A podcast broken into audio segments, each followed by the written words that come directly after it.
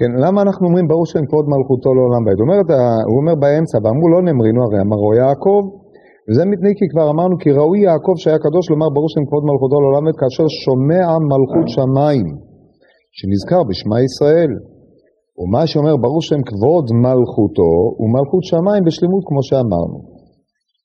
אז זה העילה לכך שיעקב אבינו עליו השלום אומר ברוך שם כבוד מלכותו לעולם ועד, אבל הוא יהיה בעל מדרגה, הוא קדוש, דבוק תחת הכיסא, דמותו חקוקה תחת כיסא הכבוד, כמו שהסברנו. אבל אנחנו, מה נאמר? אז על זה אומר, והרי אנו צריכים לקבל עלינו מלכות שמיים כמו יעקב, שהיה מקבל מלכות שמיים בשלמות. כלומר, קבלת מלכות שמיים נעשית על ידי שמע ישראל, זה ודאי נכון, אבל היא לא שלמה. ורק על ידי ברוך שם כבוד מלכותו לעולם ועד, אנחנו משלימים את מלכות השמיים. מפני שאחרי שייחדנו את הבורא יתברך, והשם אלוקינו השם אחד, אנחנו ממשיכים את אחדותו לעולם, זה בבחינת ברוך, ברוך זה המשכה. ברוך שם כבוד מלכותו, יש לנו ברוך שם, שם זה הגילוי של שם הוויה בעולם, וגילוי כבודו ומלכותו לעולם ועד. ממשיכים את זה על מימד הזמן, וממשיכים את זה על מימד המקום, זה לעולם ועד. אם כן, על ידי כך יש מלכות שמיים שלמה, כי כל מלכות דה פסקה קרי לה מלכותא בלא תגה, כך אומרת הגמורה. ורק אם המלכות נמשכת ללא סוף, היא מלכות שלמה. זאת אומרת, השלמות מתבטאת הן בביטול הגמור של האדם לאחדותו והשגתו, השגת אחדותו יתברך, והן להשגה שהמלכות של השם יתברך ממשיכה וקיימת לעד ולעולמי עולמים, ואלת אתר פנוי מיני, בבחינת ממלא כל עלמין, מלוא כל הארץ כבודו. אז לכן אם אתה אומר, שמע ישראל, השם אלוקינו, השם אחד, אתה צריך להוסיף ולבטא את האחדות הזאת המתבטאת במלכות השלמה. אבל לומר אותה, מי אתה שתגיד? אתה לא בר הכי, לא בר סמכה. ההשגה הזאת שמלכותו מלאה את כל הארץ, עומדת בסתירה גמורה לנוכחות, לחוויית האני האנושית של האדם, שמרגיש את עצמו חופשי לעשות מה שהוא רוצה וכן הלאה, זה הדרך. אז אולי הוא משיג מבחינה שכלית שהשם הוא אלוקינו, מפני שהוציא אותנו ממצרים, הוריד לנו את הסלב, הגיז לנו את הסלב, הוריד לנו את המן, הביא אותנו לארץ וכן הלאה וכיוצא בדברים האלה, ואנחנו פוגשים את האירועים האלה מדי פעם. אבל לבוא ולומר לעת אתר פנוי מיני, אתה בעצמך, כל החוויית הרגשת האני שלך לא מתיישבת עם זה. ברור? אז אתה צריך להיות גם ישר כשאתה מתפלל, כן? אסור להגיד מילתא דשיקרא. יעקב אבינו עליו השלום, שהוא אדם קדוש, שצורתו חקוקה תחת הכיסא, זאת אומרת, כמו שהסברנו קודם, הכיסא מבטא גם את עולם הבריאה וגם את ההנהגה האלוקית. דפוס, התנהגותו של יעקב וכל עצמו הוא המשכת ההנהגה האלוקית בארץ. זה קדוש נבדל, נבדל מהבלי העולם הזה, וכל עסקו לא היה אלא בהמשכת שמו וגילוי שמו של הקדוש ברוך הוא בעולם, כמו שהרמב"ם במורה נבוכים ג' נ"א המפורסם, כדאי לקרוא את זה, אומר שם שהאבות, אף על פי שהיו מתעסקים בענייני המרעה והצאן, מחשבתם דבוקה בהשם אלוקי ישראל. אבל מה אנחנו? מה נענה? אז איך אנחנו יכולים להגיד דבר כזה? עכשיו, ככל שאתה אומר יותר קילוסים, וככל שאתה יותר רחוק מהזדהות עם הקילוסים, אתה מגלה את מידת השקר שיש בך. זה לא רבותא לבוא ולהגיד כל מיני שבחים, כמו שאומרת הגמורה, ההוא דנחת כמד רבי חנינא, אמר אל הגדול, הגיבור, הנורא, הזוז, הירוי, הוא אומר, סיימתינו לכולו שבחי דמרח, מה אתה עושה? אין לנו זכות לשבח, בוודאי ובוודאי לבוא ולהגיד דברים נשגבים על מלכות שמיים, שמלוא כל הארץ כבודו ומלכותו נוכחת, כשאתה בעצמך חי בהכחשה גמורה לנוכחות המלכות שלו, אלא מדי פעם זה מבליח בך באיזשהו אופן זה או אחר? משה רבינו לא אמרו, מי אתה שתגיד? זו הייתה הקושייה. אומר המהר"ל, מצד שני, אנחנו צריכים לקבל מלכות שמיים בשלמות. אתה לא יכול להזכיר מלכות שמיים ולקבל אותה בלי שהקבלה תהיה שלמה, מפני שאז נמצא את השם את מלכות שמיים חסרה, אז אתה נמצא במבוא. מפה, מפה אין לך מוצא. מה הפתרון הגאוני? להגיד אותו בחשאי. איך זה פותר את הבעיה? ממה נפשך? אם הראו כדיבור, אז הדר דינא להיות כאילו אמרת אותו בקול, את רק קושייה. אם הוא לא, אז כאילו לא אמרת בכלל. אז מה, מה הרווחנו בדיבור הזה בחשאי? ממתי דיבור בחשאי מועיל? אז אמרתי לכם בזמנו, באחד השיעורים הקודמים, שהחשאי זה כל הדממה, זה השבח היותר גדול. אז הסבר, אמרתי, לא הסברתי. אם את, אה, מי שחשב שזה היה הסבר, זה לא נקרא הסבר, זה נקרא להגיד, להצהיר על עובדות בלי לתת להם שום טעם. כיוון שאתם אנשים דתיים, מאמינים בני מאמינים, אתם מקבלים הכל בטוב, בסדר גמור, אין טענות. אבל צריך לתת לזה הסבר, וזה מה שחז"ל באו ועשו, וזה מה שפה המהר"ל בא ועושה. אומר ככה, לכך תקראו שיאמרו בחשאי, כי באמת האדם מצד שיש בו נשמה נבדלת שיושבת בנסתר, והנשמה היא קדושה נבדלת, יכול לומר, ברור שם כבוד מלכותו. לפיכך תקנו שיאמרו אותו בחשאי, כמו הנשמה שהיא קדושה יושבת בסתר. אבל יעקב היה אומר, ברור שם כבוד מלכותו, כי הוא קדוש בעצמו. לכך כאמר בגמורה, נמרינו, ברור שם כבוד מלכותו לעולם ועד, דבר זה גנאי, שהרי אין אדם שאינו קדוש, ראינו אין אדם, אין אדם שתכונתו העצמית היא שהוא לא קדוש, ראוי רק למישהו קדוש לגמרי. לא נאמר, יש כאן צער, כי יש כאן צד מצד כוח הנשמה לומר ברור שם כבוד מלכותו. כאשר שומע הזכרת השם שהוא בשמה, שמע ישראל, אם לא יאמר ברוך שם כבוד מלכותו אשר, הוא, אשר שבח זה שלימות קבלת מלכות שמיים, אז יש צער. לכך אמר יעקב ברוך שם כבוד מלכותו להשלים קבלת מלכות שמיים, אם לא יאמר יש כאן צער, אצל מר חסרון.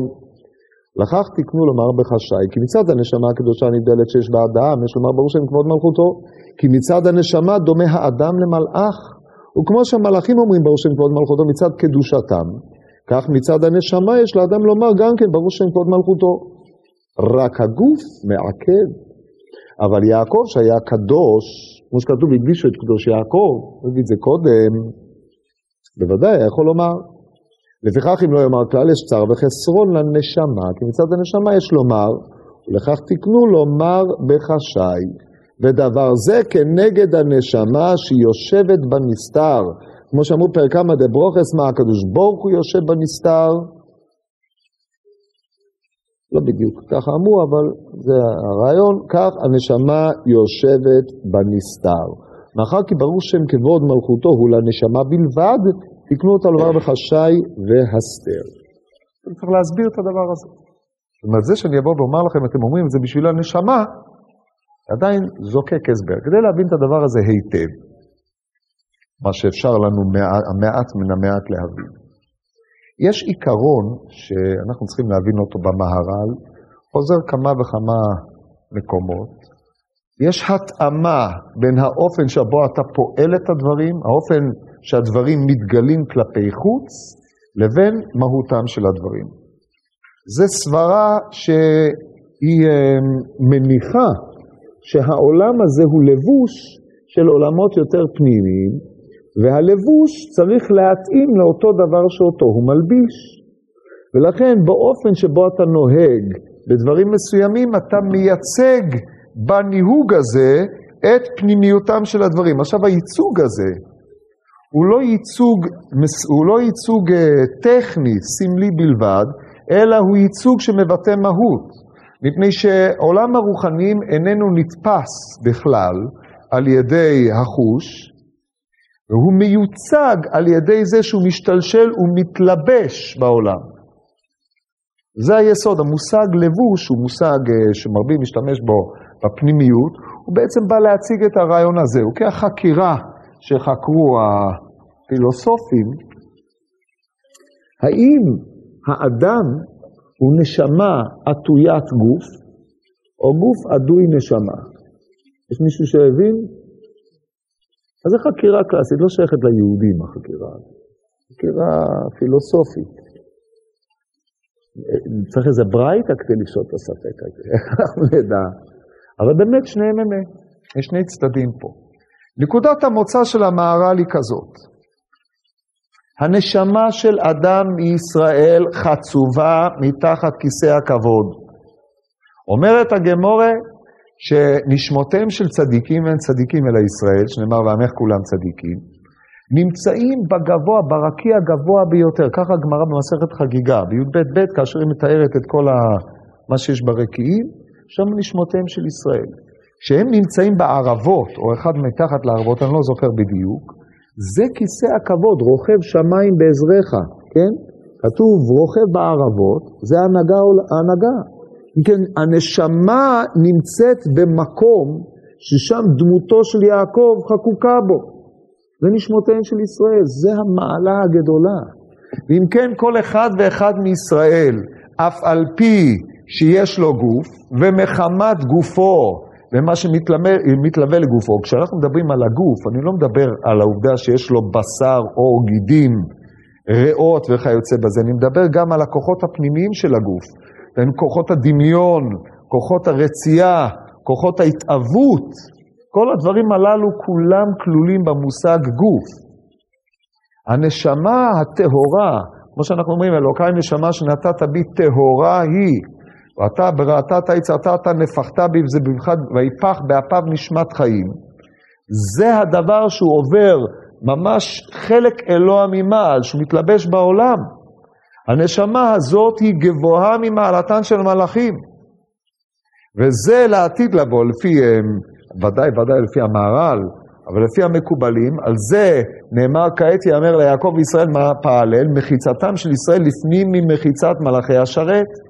מלאכי השרת הם קדושים או טהורים, מפני שאין בהם נטיית הרגשת העצמי. הם כל עצמן הם שליחיו של הקדוש ברוך הוא לעשות את רצונו. לכן הם יכולים לומר ברוך שם כבוד מלכותו, כן? כי הרי הם מכירים בעוצמת מלכותו לעולם ועד. אבל אנחנו, שיש לנו גוף, אנחנו שיש לנו חוויית האני אמלוא, חוויית האני הרוצה, הבוחר אם לעשות או לא, או לא לעשות, חוויית ההתעסקות גם בעניין ההבליעי, העניין הקלה, אנחנו אין בנו, אי אפשר להגיד שאנחנו קדושים, כן? כי כל העדה כולם קדושים, זה פיקציה. ולכן אנחנו איננו יכולים לבוא לבטא בקול רם, הביטוי בקול רם, בקול, הוא השילוב שבין הגוף והרוח. ככה המהר"ל בכמה מקומות מסביר את יסוד הדיבור, שהוא שילוב כל גוף ורוח. אנחנו איננו יכולים לעשות את זה, מפני שהשילוב של הגוף והרוח לא יכול לבטא בצורה אמיתית את מלכותו השלמה של הבורא יתברך. אבל כמובן שבאדם מישראל יש ביטוי, יש צורך, יש השתוקקות פנימית, גם אם הוא לא מודע לה, אבל הוא יודע שהוא חתום בעוד ברית קודש, או מה שהקדוש ברוך הוא השפיע בו, נשמה טהורה שהיא משתוקקת לאותו מלכות שמיים, היא קדושה. היא מסוגו של יעקב אבינו עליו השלום. ולכן, לא לומר, אתה מחסר בצד הנשמתי שלך.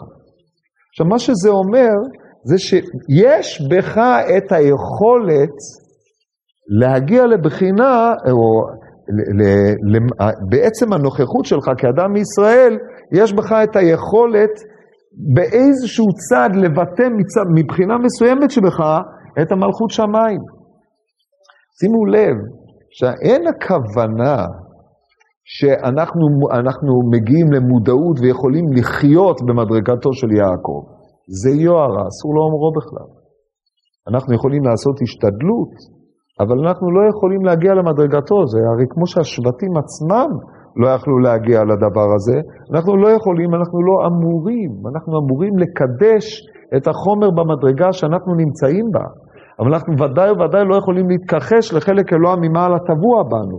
והוא צועק או זוקק את אותו מלכות שמיים שלמה. ולכן הביטוי בחשאי, שאני חוזר עכשיו ליחס בין האופן שבו אתה מבטא את הדברים לבין הדבר שאותו אתה מבטא, החשאי מבטא את העובדה שהדבר נעלם. כדרך שהאוזן קולטת מלל והדיבור ממחיש או מעמיד, הלחש מקיים ולא מקיים.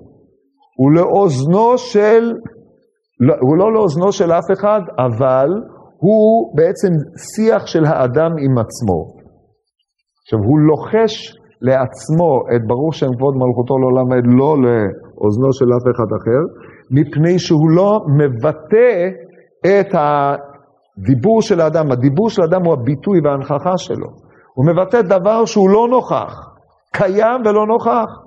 זה הלחש. ולכן דיבור בלחש, או הלחש הזה, זה השבח היותר גדול לבורא יתברך. כמו שאמרתי לכם, כל דמשבחים בחשאי. וידום אהרון, לפי תרגומים מסוימים, לפי דעתי התימנים ככה מתרגמים, ושבח אהרון. כי הדמימה היא השבח היותר נעלה. ואחר האש, כל דממה דקה. וזה המעבר בין העולם הנגלה שבעולם הנגלה יש מיעוט כבוד שמיים, לבין העולם הנעלם, שזה הכבוד שמיים השלם. עכשיו, זה אומר מהר"ל, אתה אדם חייב לבטא את זה, ומצד שני הוא לא יכול לבטא את זה, המיצוע הוא החשאי. פי זה מסביר המהר"ל את המדרש. המדרש הזה הוא קשה מאוד, נחזור על המדרש. משל לבת מלך שהאריכה ציקי קדרה. מה זה הריחה ציקי קדרה? התאבתה, היה איזה ריח טוב, רצתה. אמרו לה תאכל, בגנאי, לא תאכל, יש לה צער. מה עושים? התחילו עבדיה מביאים לה בחשאי. עד כאן הגמורה. מי זו את בת מלך? הנשמה. למה נקראת בת מלך? כי היא באה מתחת הכיסא. מה עושה את המלך למלך? מה מעמיד את מלכו? זה, אמרתי לכם פעם, המושג כיסא במקרא הוא לא chair, זה לא כיסא. כיסא בתנ"ך הוא לעולם ביטוי למלכות. עלי הכהן יושב על הכיסא. הוא, זה היה הנביא שהוא שלט בזמן, היה שופט. וכן הלאה, אז בכל הדרך, השמיים כיסי וארץ על ידום רגליים. אז עכשיו, מי שבת מלך בא ממקום הכיסא. זה הבת של, כן? כמו שאמרנו, אנשי באה משם. אז עכשיו אומר המהר"ל, וזה שאמר משל לבת מלך, מדמה הנשמה לבת מלך שהיא ביתו של הקדוש ברוך הוא. זהו. וזה סיים את המשל. עשית ולא ענו, מה עושים? אבל הוא הסביר את זה כבר קודם. אז הוא אומר ככה, בת מלך הריחה ציקי קדרה. זאת אומרת, יש פה ריח טוב.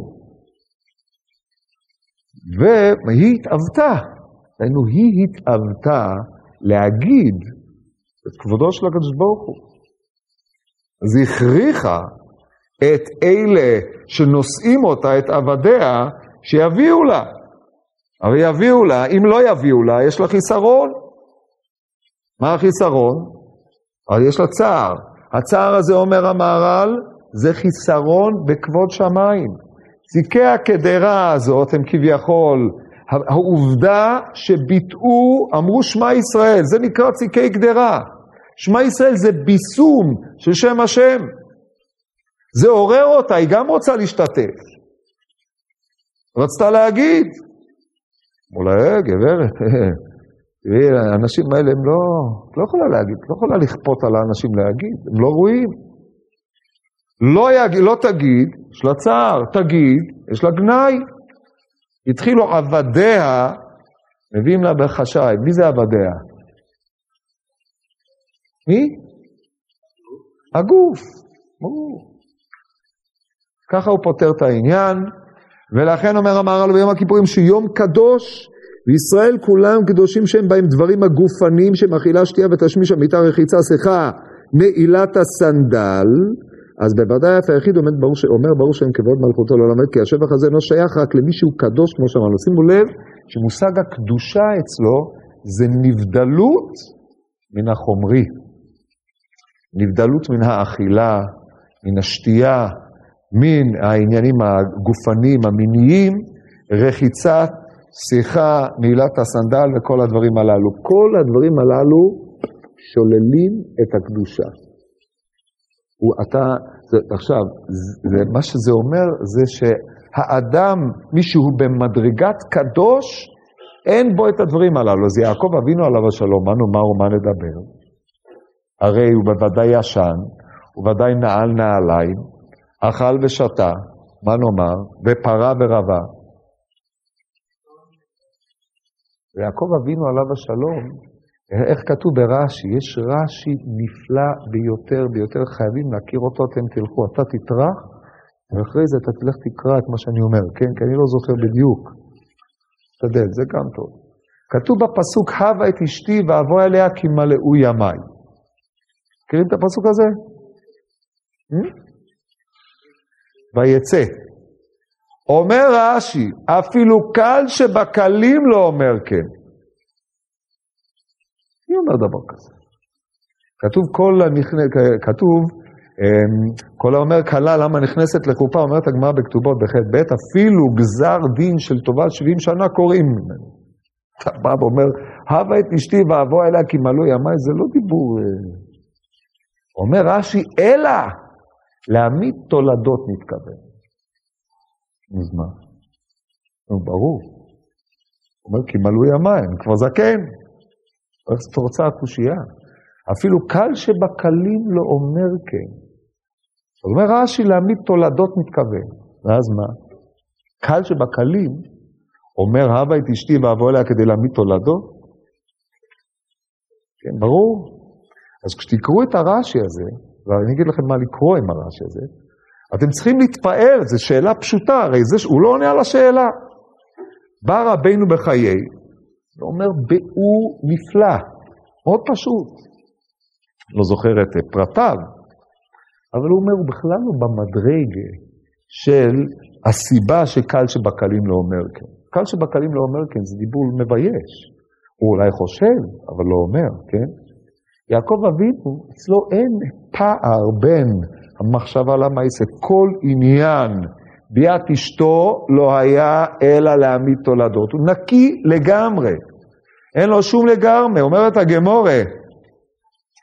על דוד, אין, בעוון חוללתי ובחטא יחמת נעימי, כך דוד אומר על ישי.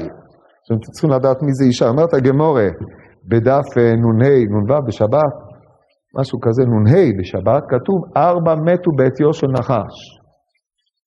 אחד מהם, ישי, מה זה עטיו של נחש? בעצה של הנחש, לא היה בו שום חטא.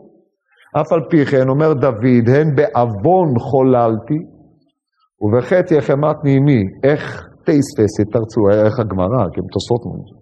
איך, איך, איך, מה? אומרת הגמרא זה טיבו של אדם, על תשמיש המיטה, שכל אחרי שהוא עושה מה שהוא עושה, כל אחד נפנה, פונה, זה פונה לפה, ונגמרה תאוותו, אפילו גדול שבגדולים כמו ישי. אז אין אדם קדוש. יעקב אבינו זה לא ככה. אז אם זה ככה, אכילתו של יעקב ושתייתו זה כמו שהגמרא אומרת, מסכת סוכה בדף נ', כאשר יוצאים, נ"ה, אני לא זוכר עכשיו, אבל כל פנים כתוב שמה, והרמח"ל מזכיר את זה במסילת ישרים בשער הקדושה, שגרונו של תלמיד חכם זה כמו השיטין של המזבח. עכשיו, כדי להיות תלמיד חכם זה לא מישהו שיודע לפלפל בגמרא, זה אצל המהר"ל תלמיד חכם זה השכל בעצמו. אדם שמובדל מענייני הגוף כמעט לגמרי, זה נדיר, זה לא דבר שהוא מצוי, כן? והיום כתוב בפוסטים היום שאין דבר כזה. על כל פנים, זה מדרגת הקדוש, הוא לא מצוי. עכשיו, אדם חייב לאכול ולשתות ולפרוד, זה דבר טבעי, אבל הטבע שלו מעורר אותו בהרגשת העצמי. זה מבדיל אותו מן הבורא יתברך. לכן רק מדרגת יעקב היא כזאת, או הנשמה, שהיא פשוטה מכל ענייני החומר, או המלאכים. יום הכיפורים שאנחנו מצווים לפרוש מן הדברים האלה, אז הציווי לפרוש מאכילה ושתייה וכן הלאה, על זה הדרך, מעמידה אותנו בעמדה כזאת שיש בנו נקודת פוטנציאל כזאת. אם לא הייתה בנו הנשמה הטהורה, גם אם אתה צם, לא עושה אותך קדוש. אבל משום שיש בך בחינה כזאת, אז כאשר הגוף הופך להיות בטל אל הנפש ביום הכיפורים, והקדוש ברוך הוא מכפר לך, מנקה אותך, נותן לך התחלה מחודשת, שהרי יום הכיפורים זה ראש השנה, ידעתם את זה. פישתת רבונו, נכון, פישתת רבנן ברבי ישמעאל בנו של רבי יוחנן ברוקה, זה בוודאי כך, אבל זה מקרא מלא בספר יחזקאל, שבראש השנה, בעשירי, בחודש השביעי, כתוב מפורש. יום הכיפורים זה הרי הגמר של עשרת הימים, זה יום שאדם בעצם משלים את בריאתו, הוא חדש, ולכן הוא צם, מתנקה מכל מה שהיה, פותח חיים חדשים, זה כמו מלאך. לכן הוא יכול להגיד, ברור שם כבוד מלכותו לעולם ועד, ממשיך המהר"ל ואומר, ולכך בבית המקדש שהוא קדוש, אינו עונים אמן, רק ברור שם כבוד מלכותו לעולם ועד. שוב, בית המקדש, מה נגיד שהעונה הוא לא בדיוק קדוש? בית המקדש זה נוכחות הקדושה ממש. שינה נמצאת שם. אבל כאילו אתה מעלים אותך למדרגה העליונה בבית המקדש. הוא יראה את עצמו כאילו עומד בבית קודש הקודשים. אז לכן הוא עונה, ברור שם כבוד מלכותו לעולם ועד, ובקריאת שמע תקנו אותם בחשאי, כי דבר זה הוא השלמת קבלת מלכותו. ויש לך להבין עוד, העין מן שמה גדולה וכן הדלת מן אחד, וזהו עד, כי ישראל הם עדות על השם יתברך שהוא אחד. וכמו שאמרו במדרש, ג' מעידים זה על ישראל, ישראל ושבת מעידים על הקדוש ברוך הוא שהוא אחד. כמו שביארנו זה בהקדמה לפרק מסכת אבות, עוד הארכנו במקום אחר. והתבאר לך דברים ברורים ואהבן אותם. אם כן, אחרי כל האריכות הזאת, קצרן של דברים, קריאת שמע, זה העמדת מלכות שמיים. ועם ישראל בכללותו ורק בכללותו הוא זה שמעמיד את מלכות שמיים כי אין מלך בלא עם, יחיד לא יכול לעשות את זה. ולכן יחיד חייב לפתוח בשמע ישראל, כי הוא פונה אל כללות האומה. השם אלוקינו, השם אחד, לכן זה לשון רבים, לא אלוקיי או אלוקיך וכן הלאה, זה הדרך. טוב, אז בזה אנחנו מסיימים את הפרק הזה, ואנחנו עוברים לפרק אחר שעוסק גם כן בעניין קריאת שמע. טניה, סומכוס אומר, כל המעריך באחד, מעריכים לו ימיו ושנותיו. הרי ראינו אנשים שהאריכו באחד ולא האריכו להם ימים ושנותיהם, מה עושים עם זה? זו קושייה ששאלו הרבה, לא על זה. אומרת התורה, למען יאריכון ימיך ולמען על האדמה, כתוב לפני זה, כבד את אביך ואת אמך, למען יאריכון ימיך. כתוב, שלח תשלח את האם, ואת הבנים תיקח לך, למען ייטב לך וערכת ימים, הרי שאמר לו אביו, מה הוא אמר לו? עלה לבירה ולי גוזלות. למה הוא אמר לו את זה? הוא רוצה לאכול גוזלות, זכותו. עולה לבירה, מה הוא מגלה? האם רובצת על הבנים. מה הוא עושה? מקיים מצוות שילוח הקן. אה, יורד חזרה, מקיים את מצוות אביו, מה קרה לו בדרך? נופל מן הסולם במה. היכן טובתו של הזה והיכן אריכות ימם של זה. מה התשובה? כן, תשובה, נכון. אומרת הגמרא, את זה ראה אחר ויצא לתרבות רעה. כך אומרת הגמרא בקידושין. איך עולם הבא הוא יום, עולם שכולו ארוך? יש לכם עולם קצר שיש עולם ארוך. כולו טוב, כולו ארוך. מה פירוש עולם ארוך? או עולם טוב? צריך גם את זה להבין, כן?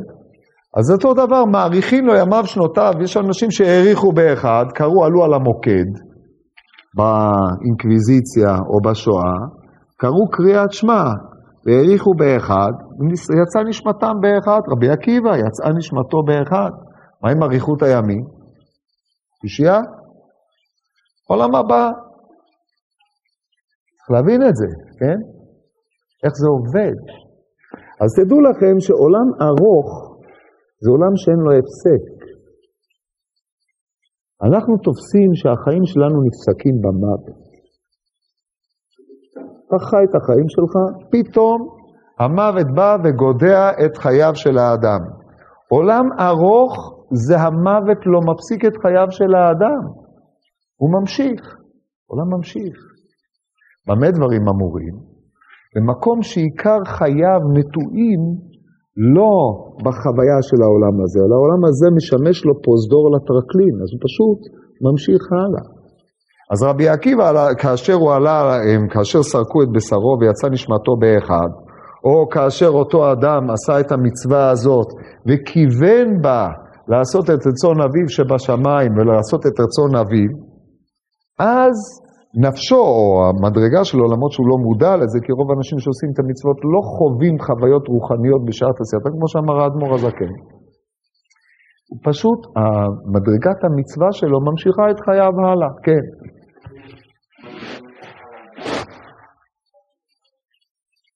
אמת, כתוב למען יאריך ימים על ממלכתו, ובניו. על ידי בניו, כן, למען יאריכון ימיך על האדמה, קודם כל זה נאמר לכלל, לא נאמר לפרט. נכון?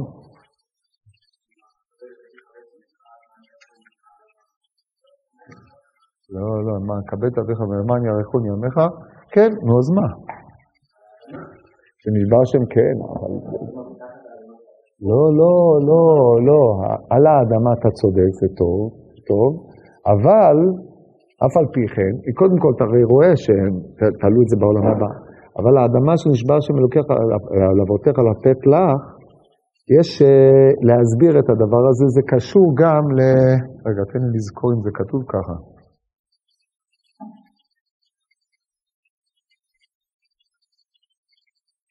לא, לא, לא כתוב ככה, כן. אה, לא, זה לא כתוב. על האדמה זה משהו אחר. באמת ככה כתוב, כבד את אביך דמך למען יעפני ימיך על אדמה שנשבע אש. כן, אולי אתה צודק. לא, זה לא קשה. על האדמה. כן, אז, אז תראו, באמת, באמת כדי להבין את הדבר הזה, זו שאלה טובה מאוד, אבל זו לא שאלה עליי, כמובן זו שאלה על חז"ל.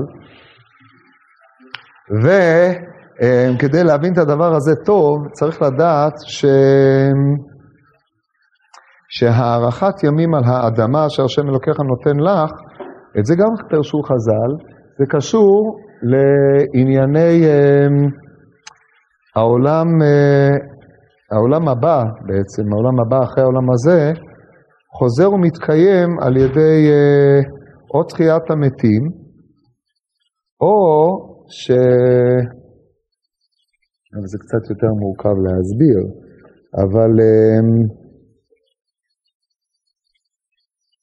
טוב, אני אסביר לך, כתוב ככה, ועמך כולם צדיקים לעולם ירשו ארץ. נצר 200 מעשה עדיין להתפאר. איזה ארץ יורשים? ארץ זה ארץ החיים, כן, זה חלק לעולם הבא.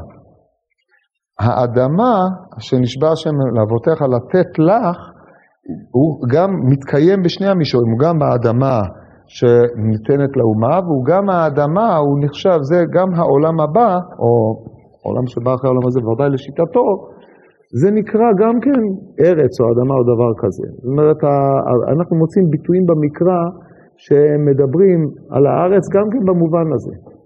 גם במובן האדמה במובן הזה יש כמה וכמה מקומות כאלה. אז במש... זה מה שצריך לפרש. בהקשר הזה זו שאלה טובה. טוב, עכשיו אנחנו עוברים, אם כן, כל מעריכים ימיו ושנותיו, אז אמרנו מעריכים ימיו ושנותיו, זה בדיוק באותה מתכונת של הארכת ימיו ושנותיו של כבד את אביך ואת אמך.